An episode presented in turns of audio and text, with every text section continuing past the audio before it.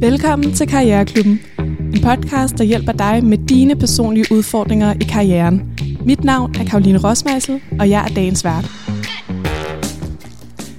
Velkommen til her i stuen. Tak. Tak. Kan I måske lige starte med at øh, præsentere jer selv? Selvfølgelig. Jeg hedder Karl. Jeg driver et øh, kommunikationsbureau, der hedder Kobus, og så har jeg med til at starte en ungdomsorganisation, der hedder Sega. Det er det, jeg laver. Ja, fedt. Jeg hedder Maria, og øh, jeg arbejder i Sonar, som er en tech som Head of Professional Services. Og udover det har jeg lavet Female Leadership Academy, som er en, øh, en øh, non-profit. Og jeg har lavet Reign of Gaia, som er en, øh, en tøjvirksomhed. Der er mange ting i, i luft, mange bolde i luften der, lyder det som mm-hmm. om. fedt. Ja, og jeg hedder Namin, og jeg arbejder som Tech Program Manager i Lego. Uh, The Lego Group, skal man sige. um, og der arbejder jeg blandt andet med datastrategi og AI. Og så ved siden af, så er jeg faktisk også medstifter af Event Founders, som er et univers for kvinder i Norden, så de kan prøve at komme ind i iværksætteri lidt nemmere, uh, fordi det er lidt svært uh, nu om dagen. Så har jeg også et andet initiativ, der hedder Hello Ada, der hjælper forældre med at uh, undervise i stemme til deres børn, fordi de faktisk er meget uh, vigtige i den rejse. Der var også mange bolde i luften. Jeg håber, vi har nogle øh, dilemmaer i dag, hvor der er nogen, der har mange ambitioner, for det, det virker der til, at vores panel har det. Så tusind tak, fordi I er her alle sammen. Er I klar til det allerførste dilemma? Mm. Meget klar. Kære Karriereklubben, jeg står over for et dilemma på mit arbejde, som jeg håber, I kan hjælpe mig med. For fem måneder siden startede jeg en ny stilling i Finans. Jeg er glad for mit job, men jeg har et problem med min leder. Han er faktisk en god nok leder, men han har en dårlig vane med, at han altid konsekvent kommer for sent til vores møder. Ikke en halv time eller en time, men bare lige omkring de der 10 minutter. Men det er hver gang. Jeg er fuldt ud bevidst om, at alle kan have det travlt, og især som leder. Men når det sker hver dag, og hver gang vi har et møde sammen, begynder jeg at se det som lidt en mangel på respekt. Jeg sætter nemlig en dyd i at være punktlig. Jeg er splittet, for på den ene side vil jeg gerne tage emnet op med ham. Måske er han ikke engang klar over, hvordan jeg har det. Men på den anden side frygter jeg at skabe dårlig stemning mellem os, især fordi han er min leder og har været i afdelingen i syv år. Hvad skal jeg gøre? Kan jeg tillade mig at konfrontere ham? Venlig hilsen, Anders. Ja. Skal vi... Hvad, hvad tænker du, Karl, om det her med at, øh, at komme for sent? Det er sjovt, vi, vi talte jo om uh, lidt, uh, lidt inden vi uh, hoppede, hoppede on the record, uh, ja. i forhold til, om man synes, det var mere irriterende at komme 10 minutter før tid, eller 10 minutter for sent. Uh, det dejligste er jo bare at komme til tiden. men, hvis man øh, kunne det. Hvis man kunne det, øh, i den ideelle verden. Men, men altså, jeg vil sige, jeg har kun oplevet øh, positive ting komme ud af, at man ligesom sætter grænser og, og krav til, til alle, også om det er en leder, og at man ligesom, øh, tror jeg, 9 ud af 10 gange vil opleve, at, at den person, man ligesom øh, ikke konfronterer, jeg synes ikke, det, det behøver at blive så stor en, en hvad skal man sige, en ting nødvendigvis, men bare, at man ligesom på en fed måde siger, øh, skal, vi, skal vi begynde at, at, at skedulere møderne 10 minutter øh, senere, end vi plejer, fordi nu har jeg bare jagtet det et par gange, færdig hvis det er en gang, to gange, men hvis, hvis hun kan sige, at det, eller han kan sige, at det er gentagende gange, så synes jeg sagtens, man kan sige, at, øh, at øh, det vil være rart, at man vil sætte pris på, hvis man øh, overholder tiden, også bare fordi så, så hun kan få mest muligt ud af sin arbejdstid, øh, og det tænker jeg også, han er interesseret i. Og selvom det er ens leder, og man er ny i afdelingen, og sådan, kan man godt... Ja, for jeg tror, jeg, jeg tror måske også, det er en meget dansk ting, det der med, at man er meget sådan, øh, bange for at ødelægge den gode stemning, og man vil ja. gerne sådan please og have, at alle er søde og rare hele tiden, så man finder sig alt for meget, tror jeg, generelt. Øhm, så det kan også være lidt en glidebane. Øh, så hvis man bare sådan, okay, det kommer noget for sent, og du efterspørger sig og laver nogle ting måske uden for min arbejdstid. Altså, jeg tror, det er en glidebane, hvis man ikke ligesom det lyder måske lidt voldsomt at sige, sætter sig respekt ved at sige, kan mm. vi ikke lige overholde, øh, hvad skal man sige, en aftale. Øhm, men bare sådan helt stille og roligt, det, det, det tror jeg, man kommer langt med. Øh, om det så er efterspørger, at man kommer til tiden, eller hvad end det er, at man sætter grænser for både ledere, men også kollegaer, og man forventer det samme af hinanden. Hvad siger du, øh, Maria? Jamen, øh, jeg tror egentlig, jeg er meget med Karl på det. Altså, øh, umiddelbart snak med ens leder omkring det. Øhm, ofte er min erfaring i hvert fald, at hvis man tager de der dialoger op, der er lidt svære, så plejer ens leder at sætte utrolig meget pris på det. Øh, fordi det kan også være blinde punkter, som de ikke ser eller ikke har været opmærksomme på. Øhm, jeg vil sige, måden man kunne gøre det på, øhm, altså kan være meget forskellig i forhold til også, hvilken person ens leder er, øh, og hvilken personlighedstype vedkommende har. Øh, en måde, der kan være god i forhold til, hvis man skal tage den snak, det er sådan noget med at sige, Nå, jamen, øh, identificere, hvad implikationerne egentlig er det. Mm. Jamen, det er, at øh, jamen, vedkommende selv spilder måske deres tid. Øh, de får ikke udnyttet deres, øh, deres time optimalt. Øh, alle de ting, så ligesom holde, holde samtalen omkring bolden, og ikke på lederen som person. Det tror jeg er utrolig vigtigt, når man tager sådan en samtale. Øh, men ja, sig det, fordi det er jo en handling, og det er noget, vedkommende kan gøre noget ved. Så, øh, så det vil helt sikkert være min anbefaling. Det synes jeg i hvert fald, jeg har prøvet hver gang, jeg har haft sådan nogle lignende samtaler, hvor det, er sådan, det har ikke lige været med tid, men øh, måske nogle andre ting, hvor jeg vil være sådan, åh, jeg synes, det er svært, når min leder gør sådan her, fordi øh, jeg havde for eksempel en episode, en episode med min leder, hvor at øh, vedkommende, han ville bede mig om at øh, fremlægge noget, og så kunne jeg fremlægge det her, jeg så arbejdet på i flere dage, og fem minutter inden, så ville han afbryde mig og begynde at tage over på min præsentation. Ej. Og jeg vil blive enormt provokeret og helt stille og være sådan, hvorfor beder du mig om at bruge så lang tid på noget? Øhm, men, øh, og det tog jeg så op med ham øh, dagen efter, var sådan, hey, øh, hvad, hvad skete der her? Jeg har brugt enormt meget tid, og så tager du over og går ind og du ved, lytter ikke til, hvad jeg har sagt og sådan noget. Og så var han sådan, gud, jamen, øh, han er bare så excited omkring det her. Det havde han slet ikke tænkt over. En helt blind vinkel fra mm. hans side, men anerkendt og var glad, kunne godt se det fra min side, da jeg så bragte det op. Og jeg tror, det er lidt det samme her. Altså det der med, at leder ofte travle, øh, det er mange mennesker nu om dage, om mm. man er leder eller ej. Øhm, men, men der er de her blinde sider, som man ikke altid er bevidst om, fordi man har snuden i sporet på ens egen hverdag. Så jeg vil bare snakke om det her, sådan fokus på bolden og have en konstruktiv tilgang til det. Hvem er du selv? Altså, er du den, der kommer for sent, eller den, der finder dig i, at der er nogen, der kommer for sent? Jeg synes, det, det er sjovt, du spørger, fordi dag, der kom jeg lige tre minutter for sent. det var ikke ondt, ikke? Nej. og vi blev enige om, at det var inden for de gyldne 5-10 minutter, så jeg var jeg slap på den, øh, på den lette bane. Øhm, men jeg vil sige, øhm, hvis du spørger min kæreste, så vil jeg sige, at jeg er den, der altid kommer for sent til familiearrangementer. Og det er jeg. øhm, men arbejdsmæssigt kommer jeg altid til tiden. Og, øh, og man kan så sige, hvorfor hænger det ikke sammen? Øhm, det ved jeg ikke. Øh, du har nok bare nogle andre prioriteter. ja, jeg tror, det måske er der, øh, hvis, hvis man skal gå helt øh, dybt på den. Øh, så det er nok der, hvor man ved, hvor man mm. kan slække lidt. Det, det er måske hos familien, der kender en, øh, og hvor man skal være on time. Øh, det, det er måske lidt mere på, vigtigt på arbejdet. Ja. Har du nogle tanker om det med at, øh, at komme for sent? Uh, altså, jeg plejer altid at komme for sent. Så det er lidt... altså, jeg, jeg tror ikke, jeg havde bragt det op til min leder. Uh, Nej. Jeg tror, jeg er sådan lidt... Uh, jeg ved ikke, om det, det er nævnt, om jeg har glemt det, men jeg ved ikke, hvor lang tid personen har været på sit arbejde. Fem måneder. Fem måneder. Fem måneder, ja, ja det havde jeg ikke. Um, der Nej. synes jeg, at man skal have lidt mere empati, og sådan, det er en leder, og det er 10 minutter. Det er ikke sådan, jeg synes ikke, det er så meget 10 minutter. Og jeg kan forstå, at personen er punktlig, men det er jo ens personlige præferencer, at man gerne vil have, at tingene sker til tiden. Men mm hvis, altså, jeg tænker, at det er 10 minutter in person, der også er forsinket. Så det er sådan, hvad hvis man skal skifte lokale og fra bygning, og også, hvis det er en finansorganisation, så er der sikkert mange bygninger. Altså, jeg, jeg synes bare, der er lidt sådan mangel på sådan, at forstå konteksten for, hvorfor ens leder er forsinket. Og hvis det er 10 minutter, så, og hvis man altid ved, at det er 10 minutter forsinket, så kan man bare tilføje 10 minutter til sidst på mødet, og så bare komme 5 minutter lidt senere. Jeg synes, man kan godt arbejde rundt omkring det. Men altså, mm-hmm. jeg synes, det er noget, man bringer op lidt senere, mm-hmm. når man har altså, sådan bygget sådan noget trust imellem en selv og lederen. Fem måneder, der, der er man stadig sådan helt i starten. Så lærer man stadig hinanden at kende. Og jeg mm-hmm. synes, det, altså, det er meget tidligt at begynde at have sådan nogle krav. Uh, ja. Altså, ja. det, hvis det var noget om at snakke pænt til en, der synes jeg selvfølgelig, at man skal sætte grænserne så tydeligt som muligt. Men det er lidt mere superficial, det her mm. med især 10 minutter. Hvis det havde været en halv time, ja, det, det, det er ikke i orden, men 10 minutter, det er sådan, Altså det er lidt det, det, du nævnte, det der, det gyldne grænse er 5-10 minutter.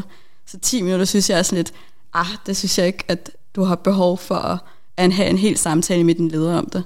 Har det konsekvenser at bringe noget op for tidligt i, i sin karriere, så når man lige er startet? Altså er der, de, er der sådan en gylden regel med, ja. at man lige skal vente? Helt sikkert. Altså man bliver også lidt, altså nu ved jeg ikke helt om, altså, om det var en kvinde eller en mand, men jeg ved for en kvinde, hvis man bringer det for tidligt op, så er man krævende. Og så er der også sådan nogle bier, som sådan, ah, hun er lidt svær at arbejde med, fordi hun kræver lidt mere fra en. Mm. Og det, det skal man lidt passe på med. Altså selvfølgelig skal man, det, jeg synes ikke, det er okay, at man, at man bare accepterer det, som at man skal blive, altså at man kræver grænser, at man lige pludselig bliver kaldt for krævende, men jeg synes stadig, at man skal sådan, hvis man gerne vil gå op i hierarkien, så skal man også spille et strategisk spil. Og jeg tror, at hvis man får for mange fjender for tidligt, eller hvis man kommer lidt på, ikke på den dårlige side, men hvis man ser krævende ud, så kommer man ikke op. Jeg tror, at der er mange måder at gøre det på. Øhm, altså sådan, jeg forstår godt egentlig sådan det der med, at, at man skal være strategisk i måden, man tilgår det, og sådan vælge ens diskussioner. Men, men jeg tror, man kan nå langt med konstruktiv samtale. Fordi hvis man bare sådan nævner det helt low-key og gør det med et formål om at ville det bedste for ens tid og hans tid, øhm, så tror jeg, at, at man snakker ud fra et, et, hvad kan man sige, et udgangspunkt af gode intentioner, som ens leder faktisk også er interesseret i.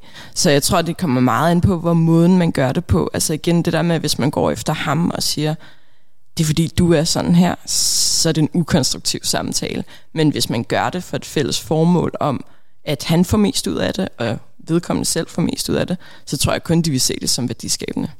Mm. Øhm, bare lige sådan for ja, jamen, ja, det er en anden, vinkel, anden øhm, vinkel på det. Men det er også en god pointe, at det måske ikke altid er gratis. Altså at, at, at sige noget om nogen, eller, eller komme med nogen, så man måske også finde ud af, hvad det er, man virkelig har brug for på arbejdspladsen, men man kan nok ikke pinpointe alle de ting ud, der irriterer en omkring ens, øh, ens team. Øhm. Jeg tror også, det måske, altså nu, nu er det jo også en, en kort sådan dilemma, øh, men det er, at, at der står, at, at grunden til, at de synes, det er et problem, det er, fordi de godt kan lide, at, at de er være punktlige. Mm. Det står ikke, fordi at det går ud over, at så, så er de nødt til at være færdige sådan 10 minutter over. Der er sådan ikke, altså, jeg kan ikke se, hvad konsekvensen er faktisk på arbejdet, udover den personlige ønske til, at tingene skal være punktlige. Og det, det skal der selvfølgelig også være plads til.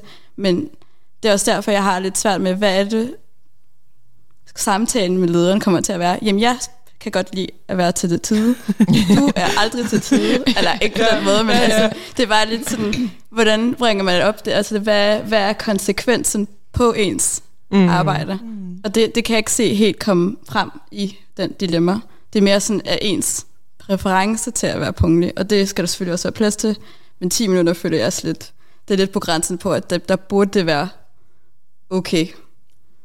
Ja. Jeg synes, det er en interessant perspektiv. Altså, kan jeg godt følge dig i, at der måske er en bagatelgrænse. Øhm, jeg, jeg, jeg tror også, jeg er helt enig i, at der er en forskel på, hvad, jeg skal sige, måden det bliver gjort på, hvis det er lidt mere sådan et glimt i øjet, og, en, og en lidt, måske en afhængig af den jargon, man nu har med sin, sin leder, øh, en lidt kæk kommentar, eller eller andet at sige, sådan, hvad, hvad skulle der til egentlig, for at, at jeg kunne få dig til at komme til tid næste gang, eller sådan, hvor man måske kan grine lidt af det, og sådan, at han bare lige kan blive gjort opmærksom på det i hvert fald, at sige, at det, det vil jeg sætte pris på, øh, øh, og, og hvis ikke, så, så er det også ok. Eller sådan, at man ligesom kører det lidt ned, så det skal jo ikke gøres til en kæmpe ting. Mm. Øh, men jeg tror bare, det er jo mere princip, at, at man kommer langt med, og øh, ikke at finde sig for mange ting generelt, også bare sådan at give, give øh, den der konstruktive feedback til hvem end det er, og nu har jeg ikke selv prøvet at, at, at have en leder, hvor jeg skulle gøre det, men over for sådan kunder eksempelvis, har vi også oplevet, øh, hvor vi sidder i et kundemøde, måske venter 10 minutter, 15 minutter, en halv time nogle gange, og så sidder vi måske 1, 2, 3 fra vores side af, de betaler os i timer, og så siger vi bare til dem, sådan, hvis de har gjort det et par gange, altså vi forstår godt, du er travlt og sådan nogle ting, men du betaler os et eller andet sted øh, 1.500-2.000 kroner eller sådan noget, hvis du sidder og, og spiller mm. tre konsulenters tid på den måde, og sådan, det, det er fair nok, men det er bare ikke den bedste måde at bruge dine penge på. Sådan, jeg håber, at du respekterer hvor, altså sådan, mm. tiderne, og så bliver de oftest mødt, at det er mega ked af, og det, det selvfølgelig, og så næste gang, så er de der til tiden. Så sådan det der med at også sætte sig selv en lille smule respekt, og ikke være for sød, tror jeg med også, man kommer langt med, men der er klart, der er en bagatelgrænse, det, mm. det er helt enig i. Ja. Nu, nu siger du, du ikke har, du har ikke prøvet det den anden, altså den, den vej, hvor det er din leder, men du er jo også selv leder. Har du prøvet det andet, at det, det er dine medarbejdere? Det har jeg, og jeg opfordrer dig virkelig til, altså jeg elsker at blive, om det så er små ting eller lidt større ting, jeg elsker at blive øh, altså givet konstruktiv øh, kritik til, øh, og jeg, altså jeg suger det til mig øh, som en svamp, så det er klart, at nogle gange så giver jeg også lidt igen den anden vej, hvis jeg synes, det netop er bagatel, eller at man, man tænker, okay, det er din mening, sådan, øh, grund til at gøre det, at det, men det er også det der med at få samtale, den konstruktive samtale omkring, mm. nu skal du høre, grund til at jeg har valgt at gøre sådan her, er fordi X, Y, Z, og når de så får mellemregningerne, øh, så kan det være, at der er bedre forståelse omkring, hvorfor man, man har gjort, som man har gjort. Øh, men det der med i hvert fald også at, at invitere til, øh, du må gerne save mig ned fuldstændig, altså jeg elsker det, øh, så, så det, det tror jeg også er vigtigt at, at opfordre til det, så man ikke netop føler, at man går og holder inde på det, og, og bygger op, og så lige pludselig så siger de op, fordi at de er bare blevet irriteret over ikke at, at få sagt de der små ting hele tiden. Mm. Må, måske der er egentlig også et emne her sådan omkring selvindsigt, fordi det handler vel også om, kommer det fra et udgangspunkt, hvor at det handler om egne præferencer, som du egentlig nævner der, øh, eller kommer det fra et punkt, hvor det er fordi, at man synes, det går ud over arbejdet, fordi det er to helt forskellige ting og to meget forskellige samtaler, ja. øhm, som måske selvindsigt i forhold til at sådan vurdere, jamen, er det mig, der ser her, eller sådan går det ud over vores arbejde sammen, og det vi skal opnå, øh, eller kan vi egentlig godt bare prøve, at, altså sådan, er det egentlig bare mig, der går og bliver, altså kører stemning op i mit hoved, fordi den, det kan jo lige så godt være tilfældet, hvis man kan sige det sådan. Men jeg tror også, altså sådan, den konstruktive samtale kan man altid have, om det er det ene eller det andet. Mm. Øhm, ja. Okay, jamen der er da, det, det der med tid, det deler lidt, øh, det deler lidt vandene, har jeg øh, lavet mig øh, bemærke. Men der er i hvert fald et råd her fra Karriereklubben, Anders, om at det er altid godt med en konstruktiv samtale. Men igen, der er også en bagatelgrænse, så, så find ud af, om det virkelig er det her, der betyder noget for dig, øh, og om det ødelægger arbejdet, eller om det egentlig bare er en personlig præference det skal du måske lige gøre op med dig selv først. Men derudover, så er det altid godt med en, en konstruktiv samtale. Og hvis øh, din chef er ligesom øh, Karl, så, så elsker han sikkert at blive øh, sad ned. Så det kan være, at det egentlig bliver modtaget meget godt. Tak for det.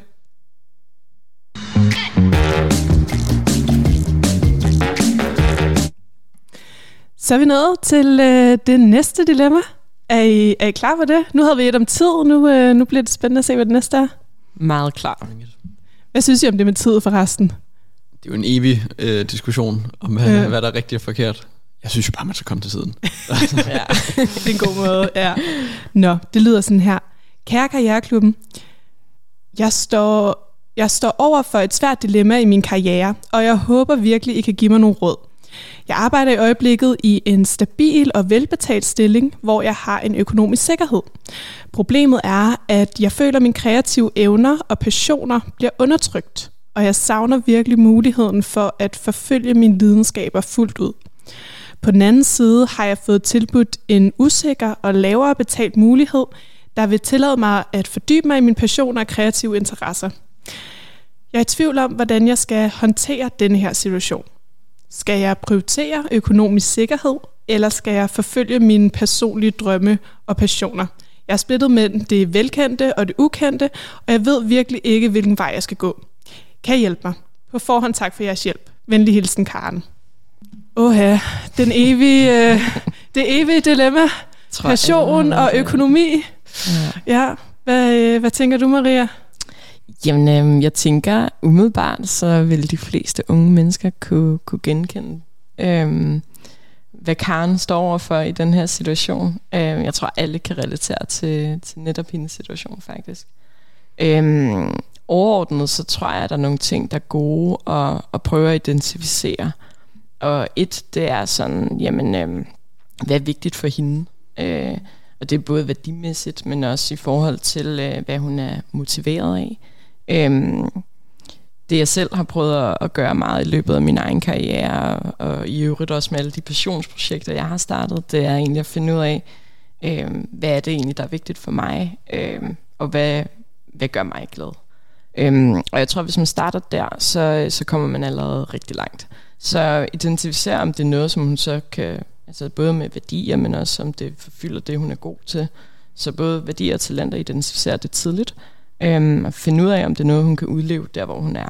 Øh, fordi man kan sige, hun har en, en stabil økonomisk situation, og alt er fint. Øhm, hvis det er en større virksomhed, kan det godt være, at der er muligheder for, at hun kan få det, hun søger. Mm. Øh, så der vil det handle om at måske prøve at udforske det, tage nogle kaffesamtaler, finde ud af, om der er nogle muligheder der, hvor hun er, som hun ikke har, har prøvet at udfordre før, eller udforske før. Det andet vil være så at finde ud af, jamen, øhm, øh, hun har så den her mulighed med, med lavere betalt løn, og det ved hun, det er hun passioneret omkring. Jamen, øh, hvor meget er hun villig til at gå på kompromis med sin økonomiske situation versus det. Øhm, og det ved hun jo, hvis hun har fået noget af, hvad det er, hun egentlig sådan rigtig meget vil. Øhm, ja, og så tror jeg, at det, det tredje vil være sådan egentlig at hente noget, noget viden. Er der en mulighed for, at hun kan få begge ting i en? Øhm, ja, øh, snakke med en masse mennesker inden for de ting, hun, hun synes er fedt. Øh, ofte, hvis man har noget, man er rigtig passioneret omkring, så, øh, så kan man jo godt få det til at leve på den ene eller den anden måde. Personligt har jeg både kørt sådan øh, fin karriere, hvor jeg har fået også øh, fint betalt løn og så videre, så har jeg haft mine virksomheder og, og non-profits på siden. Og det har gjort mig sindssygt glad, fordi der, der får jeg lidt af begge verdener, øhm, og samtidig mulighed for ligesom at, at, at køre det her lidt mere restringente øh, corporate life, øh, samtidig med, at jeg kan udleve min passion, hvor jeg selv har fuld ejerskab og bestemmer, og ja, at dreve de værdisæt, som, som jeg nu har. Mm. Mm. Mm. Det er sådan mine umiddelbare refleksioner. Ja. Kan man altid tjene penge på sin passion? Det er vel også lidt det, der er sådan øh, dilemmaet her. Altså, skal man gå efter passion, eller det økonomiske, eller kan det altid hænge sammen? Eller hvad, hvad tænker du, Karl? Nu, nu laver du jo også din passion, går jeg ud fra. Altså, det er måske lidt øh, nemt at sige, men jeg tror et eller andet sted, hvis man er passioneret nok, øh, altså og man er tilpas dygtig, så tror jeg altid, der er en eller anden form for levevej i det også. Øh, så det kan godt være, at man ikke bliver stinkende rig på det, men, men om ikke andet, så tror jeg, det er vigtigere ligesom at, at gå efter det, ja, sådan, der, der gør en glad, og at man ligesom kan ja, se, at man ikke kan få det til at løbe rundt. Øhm, så tror jeg, at der er et eller andet i selvfølgelig, som, altså, som jeg også var inde på lidt før, at, at kigge på i hendes nuværende øh, stabile situation, hvor økonomien spiller og de her ting, hvad, hvad skulle der til for, at det ligesom kunne, kunne gøre hende glad på en eller anden måde, og hvis det ligesom ikke kan lade sig gøre, så, så tror jeg, der er skal man sige, en ret åbenlys vej for hende i forhold til at gå hvad skal man sige, hendes passion i stedet for. Øhm, og jeg tror egentlig, det bliver sværere og sværere ligesom at, at tabe ud af, af, af stabiliteten på en eller anden måde, jo længere tid man venter. Øh, så jeg tror at nogle gange også, folk er for dårlige til at stoppe med i, i, i det, de gør, øh, fordi at det ligesom bliver set på, at man man quitter. Altså sådan, men jeg tror, det skal man blive langt bedre til at gøre hurtigere, tror jeg. Øhm, for netop at, at gå efter det, der ligesom føles rigtigt. Øhm, det vil jeg helt klart sige. Mm. Mm. Altså, jeg tror ikke altid, man kan tjene af installationsprojekter. Nej. Øhm, men jeg tror altså, hvis man sidder med det, også fordi altså, det er en young professional, så synes jeg, man skal bare kaste sig ud i det. Men jeg tror, man skal sætte grænser for, hvor meget man gerne vil give afkald på, og hvornår man skal stoppe. Altså man har sådan, hvis jeg ikke tjener penge efter tre måneder, så burde jeg stoppe. Hvis man bare har de der grænser, så synes jeg, det er fint, at man bare kaster sig ud i det, og så prøver 100% at få det til at virke. Men jeg tror også, man skal sætte en grænse, fordi ellers ender man bare i en situation, hvor man selv er påvirket, men også ens familie og netværk, og altså alle omkring en faktisk også er påvirket af det, fordi de også prøver jo at supporte en. Så jeg synes, ja, men altså med en grænse, altså tænke over det og også bestemme, hvornår det er nok. Men, men jeg hører jer lidt sige det nu, altså sådan, det, det, det er nu i karrieren, man skal gøre det måske. Ja. Jeg tænker, hun kan jo mm. altid komme tilbage til, til, til det stabile, velbetalte job, øh, og så ligesom sige, at nu laver hun et eksperiment for sig selv, og siger, nu tager jeg et år ud af min, min karrierekalender, og så siger jeg, nu, nu går jeg all in på at eksperimentere med, med, med min passionsvej, øh, og hvis det ikke lykkes, så kan jeg gå tilbage og så se det som en slags overlov. Ja. Mm. Har, har, har du valgt mellem øh, økonomi og passion i din karriere, Karl? Ikke øh, rigtigt, øh, tror jeg. Jeg tror også, det har kommet meget sådan, hvad skal man sige, et skridt ad gangen på en eller anden måde. Øh, så det var ikke sådan, at jeg satte mig ned og lavede en eller anden stor forkromet plan om, sådan, er det retning A eller B, men det, jeg har altid på en eller anden måde, tror jeg, bare sådan fuldt det, der har været sjovt, og så har jeg gjort mit bedste for, at så kunne få det til at løbe rundt. Altså, jeg kom til at tænke på, fordi at, øh, jeg synes faktisk, det er en ret interessant snak, fordi at den non-profit, jeg har, den begynder at tjene flere og flere penge, men der er ingen, der kan gå fuldtid i den. Men folk er så passionerede, at de gerne ville, øh, hvis det var. Men jeg tror også, der er noget overgang til, hvornår at, fordi når det begynder at blive økonomisk drevet og kommercielt drevet, så kommer der nogle andre forpligtelser. Så jeg tror også, det handler om at identificere, hvad man gerne vil have ud af det. Øhm, er det det community, der er omkring det? Er det sådan at lave de aktiviteter, som det her, nu er det i Karens tilfælde, et lavere betalt øh, job? Mm. Øhm, eller altså sådan, hvad er det egentlig, hun vil have ud af, af det? Øhm, sådan, hvad er det, hendes passion egentlig handler om? Øhm, ja, og så finde ud af, sådan, hvor man kan få den hen. Fordi for eksempel med FLA, der er det sådan, jeg tror, at der vil være nogle andre, hvad kan man sige, øh, motivationsfaktorer, når det så var hvis det blev kommercielt, lad os sige det en dag. Mm. Øh, fordi så handler det mere om økonomi, end det handler om at gøre en impact for unge øh, i, i, i dagens Danmark. Så, øh, så, og det er to forskellige ting. Så jeg tror også, det er meget omkring, sådan, hvad man egentlig vil have ud af det. Fordi jeg tror også, hvis den kommercielle part kommer på, så kan det også øh, måske ikke dræbe noget af passionen, men det vil gøre, at man har nogle andre forpligtelser, som man ikke havde før. Ja. Det, det er egentlig, altså det, det hører man jo også musikere og så videre, altså det, mm. det var mm. fedt dengang, det bare var en hobby, mm. ja, ja. Men, men nu er det noget, hvor man skal, altså der skal, der skal mad på bordet. Det bliver også det, et arbejde på en eller anden måde, Det ja. bliver nemlig et arbejde, ja. Så ja. det er måske en meget god refleksion at gøre sig, om det skal være et arbejde, eller om mm. det skal være et, et passion-projekt. Ja. ja, det tror jeg, det tror jeg. Øhm, jeg synes, noget af det, jeg lagde mærke til, fordi nu lancerede jeg mit skjorte øh, brand her for et par måneder siden, og vi havde en inde, som øh, hun var serieværksætter og sindssygt sej på så mange øh, punkter, Annette Nørgaard. Og hun delte lidt ud af sine erfaringer faktisk også omkring det her med, at hun, øh, hun er coder, hun har bygget en, øh, en IT-virksomhed back in the days, og tjente rigtig gode penge, og kommercielt det kørte. Øh, og så ville hun jo gerne lave et passionsprojekt, og det tjente hun ingen penge på, og det røg i senken. og så var hun sådan, nå okay, så laver jeg, nu bliver jeg nødt til at lave noget, øh, noget, der giver mig noget økonomi, øhm, og lavede så en ny virksomhed derefter, som så tjente lidt flere penge. Men hun, hendes erfaring var helt, altså, jeg kan ikke kombinere det her, fordi når jeg bruger min passion, så er der ingen indtægter, øh, så jeg bliver nødt til at suck it up. Ja. Øhm, så det var egentlig også bare for at give et andet perspektiv på, på en andens oplevelse med det. Ja, men der er nok helt sikkert noget omkring det der med at finde ud af, om det skal være et passion project, eller ja. om det skal være noget, hvor man rent faktisk øh, kan tjene penge på sin passion. Ikke? Mm. Øhm, og der tror jeg også måske, at der, der sker noget i forhold til den generation, vi er. Altså, at man, man har mere behov for det der passionsprojekt. Eller, eller, altså nu sidder I jo alle sammen med passionsprojekter nærmest. Ikke? Øhm, så det tænker jeg også er sådan noget, der ændrer sig.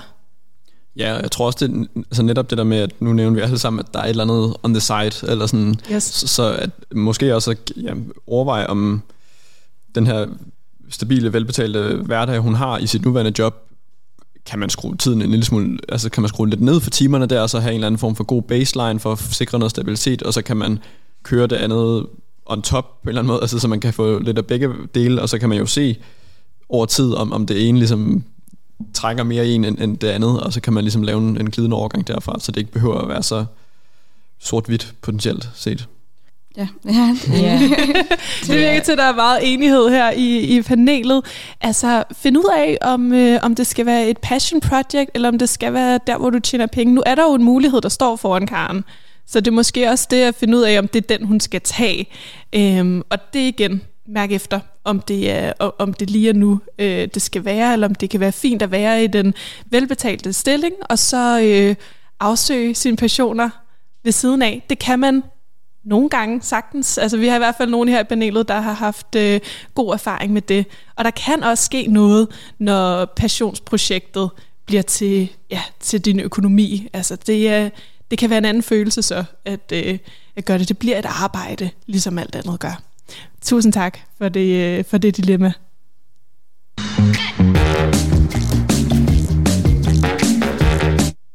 Så er vi nået til det, øh, det aller sidste dilemma, faktisk. Spændende. De har været gode. Ja. Det er nogle gange svært det der med, altså jeg synes, den, den typisk en, den der med passion eller økonomi, altså det møder jeg rigtig mange, der står overfor, ikke? Altså hvordan, hvordan gør man lige det?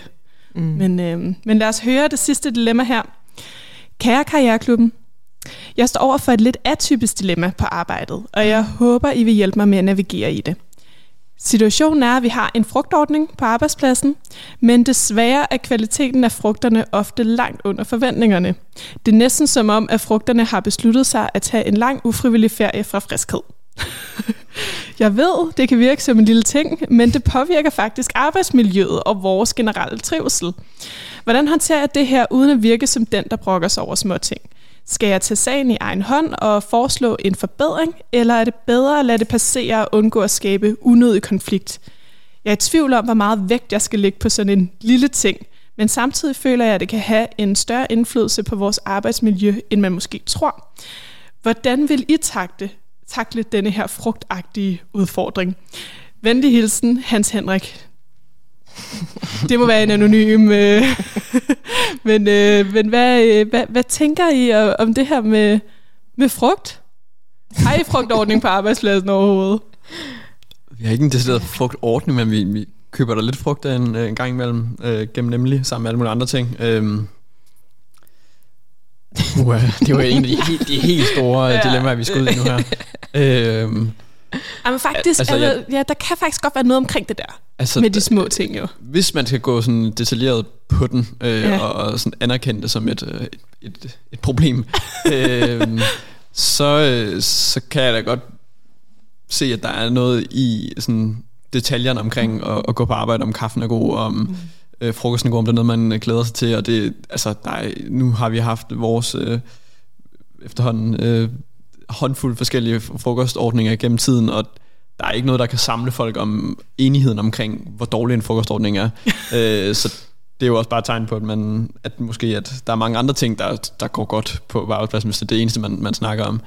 Øhm, så jeg synes, hvis det er noget, vedkommende har, øh, har tænkt så meget over, og sandsynligvis også måske snakket med andre omkring, og, og skrevet ind til karriereklubben omkring, så, så synes jeg at man skal prøve at få det, få det løst. Jeg tænker det ikke, det, det bør være den største udfordring, at bare lige at, at finde et bedre alternativ, hvis, hvis, øh, hvis han kan se en bedre vej frem. Øhm, men jeg synes, det, det er måske ikke noget, man bør bruge vanvittigt meget tankekraft på at, at gå op og bekymre sig om. Nej.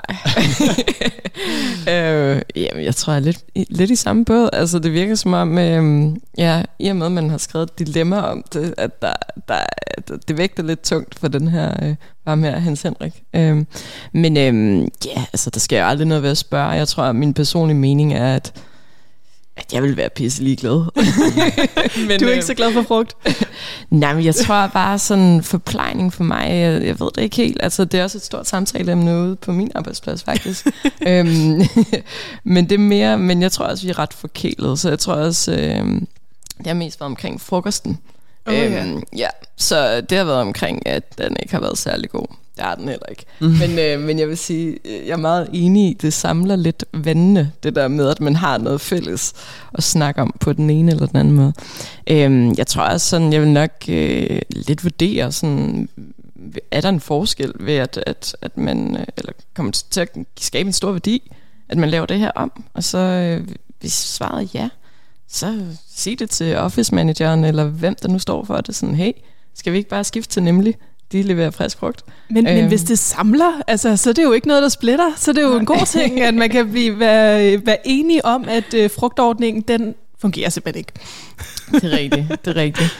Øhm, men, øh, men ja, altså jeg tror også, øh, der kunne også være federe sådan, ting sådan at snakke om, øh, en, øh, en frugt øh, på en arbejdsplads. Så. Men jeg tænker da også, der kan jo ikke ske noget ved sådan at, at at spørge. Men det er øhm. sjovt, hvor meget det fylder, ikke? Altså mm. sådan, jeg læste sådan en artikel om, det var en, der ville lave sådan noget med øh, mikroforandringer, og hun endte med at skrive om, hvordan det påvirker folk, når kaffen bliver skiftet ud, eller altså det er helt vildt, hvor meget det, det betyder for mm. folks velvære på arbejdspladsen, ikke? Ja. Så, så et eller andet sted, så, og nu kan frugt jo være, være en mindre ting af det, men, men et eller andet sted er der noget omkring de der, de små ting, mm, som betyder meget for mm. at gå på arbejde, ikke? Ja det er helt klart noget, for, for at være helt ærlig, det kan, godt, det kan hurtigt blive lidt en krukket snak, men altså, det, øh, jeg, jeg, jeg, jeg må indrømme, jeg har gået relativt meget op i, nu som, hvad skal man sige, konsulentvirksomhed, når man inviterer kunder på besøg, men også, øh, hvad skal man sige, medarbejdere, at man, man, man skaber et, et, et miljø, der, der er fedt at være i på en eller anden måde. Altså det er alt fra hvilken håndtæppe man vælger til, hvordan man bliver øh, sagt hej til, eller hils på, når man kommer ind ad døren, og at der er luftet ud, og at der er, øh, hvad skal man sige, øh, ja, god kaffe, god te, altså sådan, at der er blevet kælet for detaljerne, øh, viser jo også et eller andet grad af, af overskud, så man ikke kommer ind og får sådan en, en lunken vand, eller en, øh, I don't know, altså sådan, så det, det, men det kan jo godt blive sådan lidt et, øh, ja, øh, en, en krukket sådan lidt luksus øh, ting, og totalt forkælet mm. et eller andet sted, jo. Det, det er det jo, men, men hvis man har overskud til det, og, og man ligesom gerne vil prioritere at investere i at forkæle ens øh, ansatte og ens kunder, whoever partner, der, der kommer på besøg, og der skal være gode frugter, der ikke er rådne og smager af, af pap. Altså sådan, det, det kan jeg da godt se. Så, men så, hvis det er så stor en ting, at vedkommende tænker over det, så synes jeg bare, at man skal få, få det fikset. Det kan ikke tage så lang tid, tænker jeg. Altså, man kan også sige på den ene side, hvis, hvis vedkommende har tænkt så meget over det, så er der måske også andre, der, der er i samme båd. Øh, ofte så er det jo ikke, at man står alene med de der ting. Så, ja. Og det er et ret easy fix, vil jeg også sige. Det er et lille altså. oprør, altså. et lille frugtoprør. Ja, fuldstændig. Ja. ja, altså jeg arbejder med en del udvikler, der konstant har de her slags dilemmaer. um, så, men jeg tror, at problemet, altså jeg tror også, det er vigtigt at huske, at problemet er her, fordi der er en frugtordning. Så hvis det ikke, så jeg synes også, at sådan, en arbejdsplads har sådan også sådan, det er også deres ansvar, at hvis de gerne vil have en frugtordning, så skal det også være en god frugtordning, fordi ellers så skaber det og samler folk omkring en negativ følelse om, okay, vi har fået noget, men det er sådan halvt godt, så det er bedre at give ingenting. Så jeg kan godt mærke, at, sådan, at jeg synes, at selvfølgelig skal personen snakke om det. Jeg tror også, de sikkert har allerede gjort det, hvis det er så stort et problem. Um, men jeg tror også, det er sådan lidt, jeg synes også, det er lidt respektløst af en arbejdsplads, så sådan, hvis, det er, hvis de ikke er så friske, som uh, personen forklarer. Mm. Men jeg tror, ja. Så, så du er mere sådan, hvis man gør noget, så gå all in. Altså, ja, så gør, gør det, det ordentligt. Ja, gør ja. det ordentligt. Ja. ja, jeg synes, det er sådan lidt, man behøver, altså, jeg ved ikke, hvorfor der er en frugtordning, hvis den er så dårlig.